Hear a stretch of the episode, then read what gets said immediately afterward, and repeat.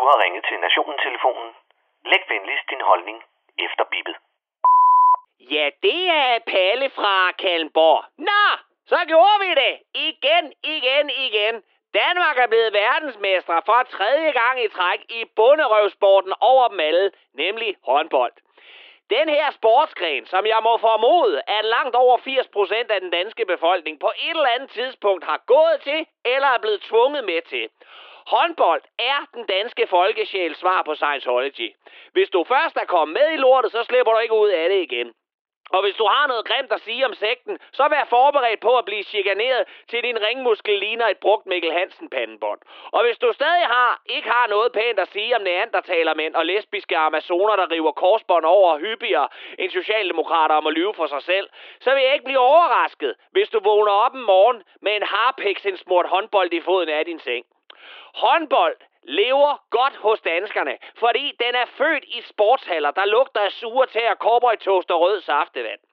Vi har alle været igennem de klamme haller, som ligger flere steder i Danmark, end der er svineopdræt og restepladser. Og hvad er det så, der er så fascinerende ved håndbold? Ja, jeg ved det ikke. Så du skal ikke spørge mig. Fordi det er lyden af gummisko, der skriger på parketgulve. Og så et hav af forskellige jingles, som skal opmuntre publikummerne til at synge og råbe med på alt lige fra DJ Ötzi til vokalopvarmning med Freddy Kviksøl fra Queen. Hey,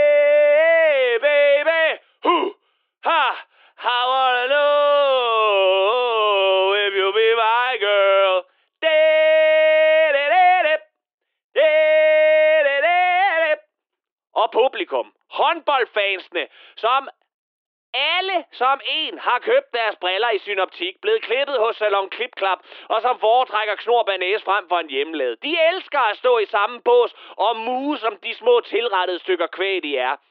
Ah! Nu stopper du fandme, Palle! Det der pis gider vi fandme ikke at høre på. Du er så fin på den efterhånden, at du tør røv, før du skider. Kom nu bare ud af de fine salonger og læg fremmedordbogen fra dig. Vi kan snart ikke kende dig, når du ikke går med hvide tennissokker i klipklapperne og knus elsker et godt afsnit af Stormester. Du skal bare ikke genere de danske håndbolddrenge og piger. Vi skylder dem alt. Alt fordi de kan samle hele nationen på tværs af rig og fattig. Vi slår dig fandme ihjel snart. Det er det, jeg mener. Det er en fucking sekt. Men hey, tillykke med verdensmesterskabet, som vel efterhånden er ved at være lidt kedeligt, når vi hele tiden vinder det. Men fra folkefest til landesorg. For i tirsdags meldte Coop, at de lukker Kvickly, Superbrosen og ikke mindst Irma. Særligt sidstnævnte sendte chokbølger igennem Indre København, hvor folk på Frederiksberg og på Østerbro gik i panik ved tanken om, at de nu fremover skal til at købe ind med pøblen og betale 140 kroner mindre for en pakke pålæg. Men hvad værre er, alle rigmandsalkoholikerne, de har ikke længere mulighed for at købe kasser af rød og hvidvin i massevis, så de kan pleje deres misbrug, som er lettere at skjule i en herskabslejlighed på 250 kvadratmeter i hjertet af Frederiksberg, end det er på bænken foran Superbrusen på torvet i Struer. Og det er jo ikke fordi, at Kvickly og Superbrusen er rene discountkæder, vel? Så det kan undre en, at man græder snot i hele landet over, at man nu vil lave en kæde med billigere varer i en tid, hvor alting koster mere, og hvor inflationen er ved at tage livet af herre og fru Vild med dans. I en tid, hvor man ikke har til dagen og vejen, men stadig ikke er villig til at arbejde en dag mere om året, for at få lidt skejser, lidt flere skejser, ind på kontoen.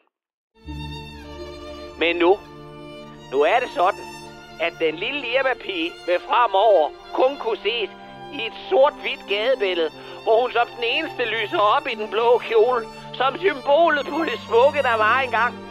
Og alle københavnere vil sidde med deres friværdi i ejerlejlighederne og kigge fortvivlet på den henrettede Irma-pige i den blå kjole og sige, for de her perleøring, der kunne jeg måske have holdt to Irma-forretninger åbne. For de her designergummistøvler, så kunne jeg måske have købt 20 kasser rødvin mere og en pakke 150 gram skinkesalat til 65 kroner. Og på den måde have holdt liv i den lille pige i bare to måneder mere. Jeg gjorde ikke nok.